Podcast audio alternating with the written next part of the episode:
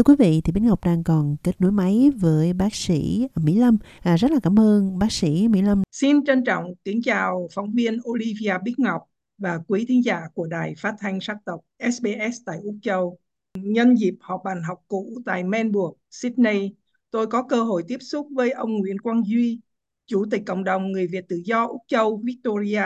và mong muốn có được một sự kết nối với các hội đoàn chống cộng tại Úc để hội thảo về các phương án đối phó với các uh, âm mưu thâm nhập và xé nhỏ cộng đồng người Việt chống cộng tại hải ngoại qua quyết định 1334 của Phó Thủ tướng Việt Nam Trần Lưu Quang ký ngày 10 tháng 11 năm 2023.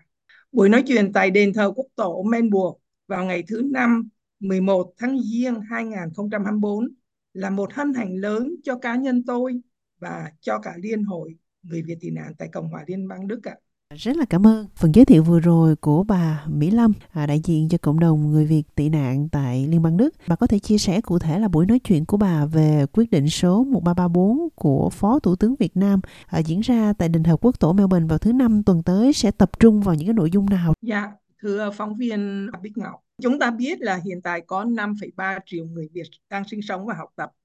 tại trên 130 quốc gia và vùng lãnh thổ tại hải ngoại trong đó có hơn 80% là ở các nước phát triển.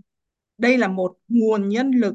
đáng kể nếu Đảng Cộng sản Việt Nam vận động để họ toàn tâm, toàn ý phục vụ cho chế độ Cộng sản Việt Nam. Đây không phải là lần đầu Đảng Cộng sản Việt Nam âm mưu thâu tóm người Việt hải ngoại mà năm 2004 Bộ Chính trị Cộng sản Việt Nam cũng đã ban hành nghị quyết 36 khẳng định người Việt Nam ở nước ngoài là một bộ phận không thể tách rời và là một nguồn nhân lực của cộng đồng dân tộc Việt Nam. Tóm lại, dù là nghị quyết 36 hay quyết định 1334 đều chỉ là những màn lưới từ trong nước Việt Nam dăng ra để bẫy những người có lập trường chống đối và khuyến dụ người Việt Nam ở nước ngoài quay đầu về quy thuận Cộng sản Việt Nam. Do đó, chúng ta phải quan sát các hành vi của các đại sứ quán Cộng sản Việt Nam tại từng địa phương nhất là trong lĩnh vực hội đoàn, tập thể, tay chân của sứ quán để có thái độ thích hợp và vận động báo chí địa phương cảnh giác với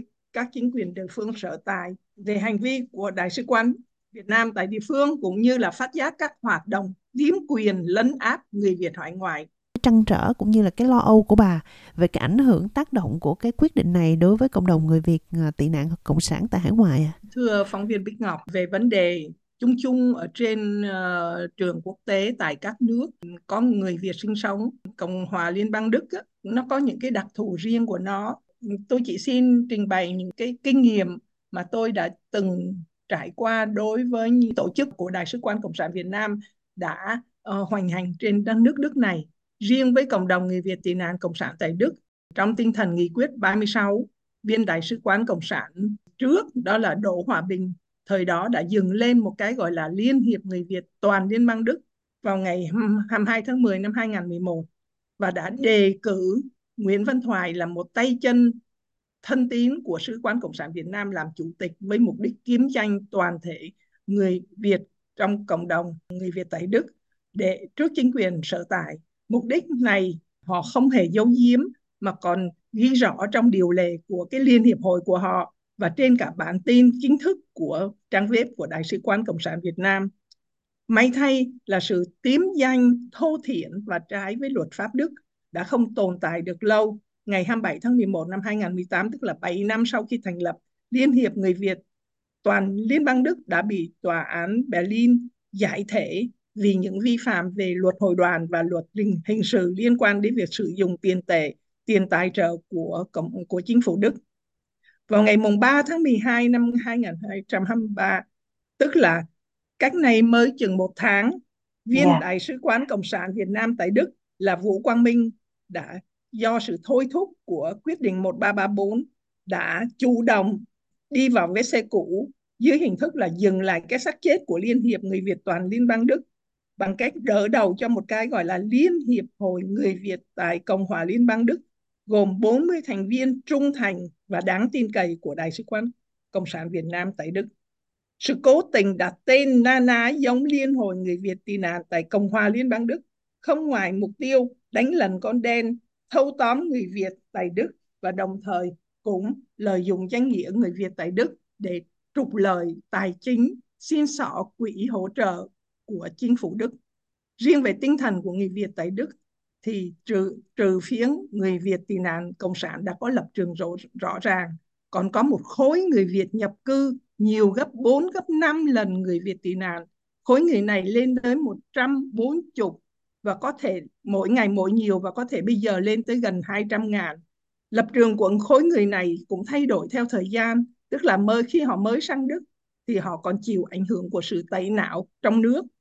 còn lệ thuộc vào sứ quán rất là nhiều. Nhưng khi họ đã hồi nhập vào nước Đức, tức là họ đọc được báo chí Đức và nghe được đài truyền hình Đức, thì ý thức tự do dân chủ cũng bị họ cũng bị tiêm nhiễm cái tinh thần đấu tranh cho dân chủ cho tự do của họ càng ngày nó càng lộ rõ ra. Đó là một điều đáng mừng cho cộng đồng người Việt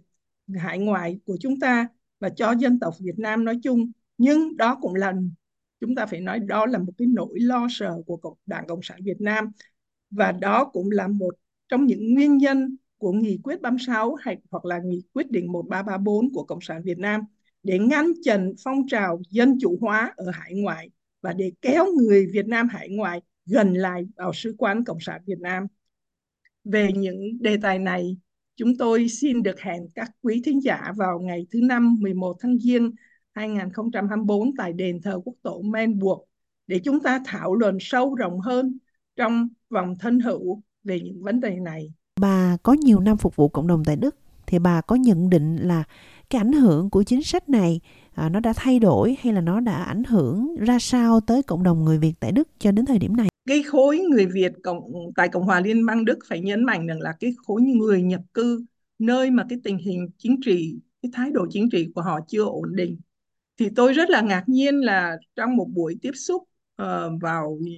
cuối năm vừa rồi, cuối năm 2023 trong một buổi gọi gặp những người bạn bên Đông Đức thì tôi rất là ngạc nhiên là những anh em bên đó cái tinh thần chống lại cái quyết định 1334 rất là mạnh.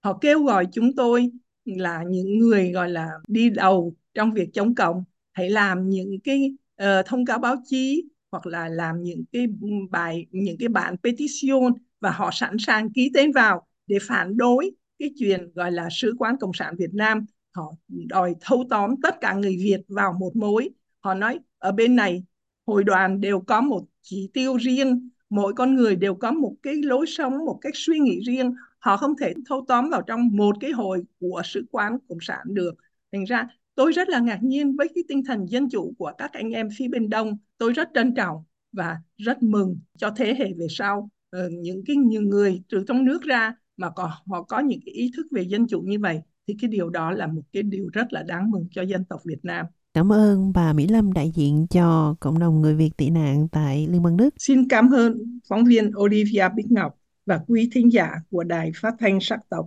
SBS tại Úc Châu.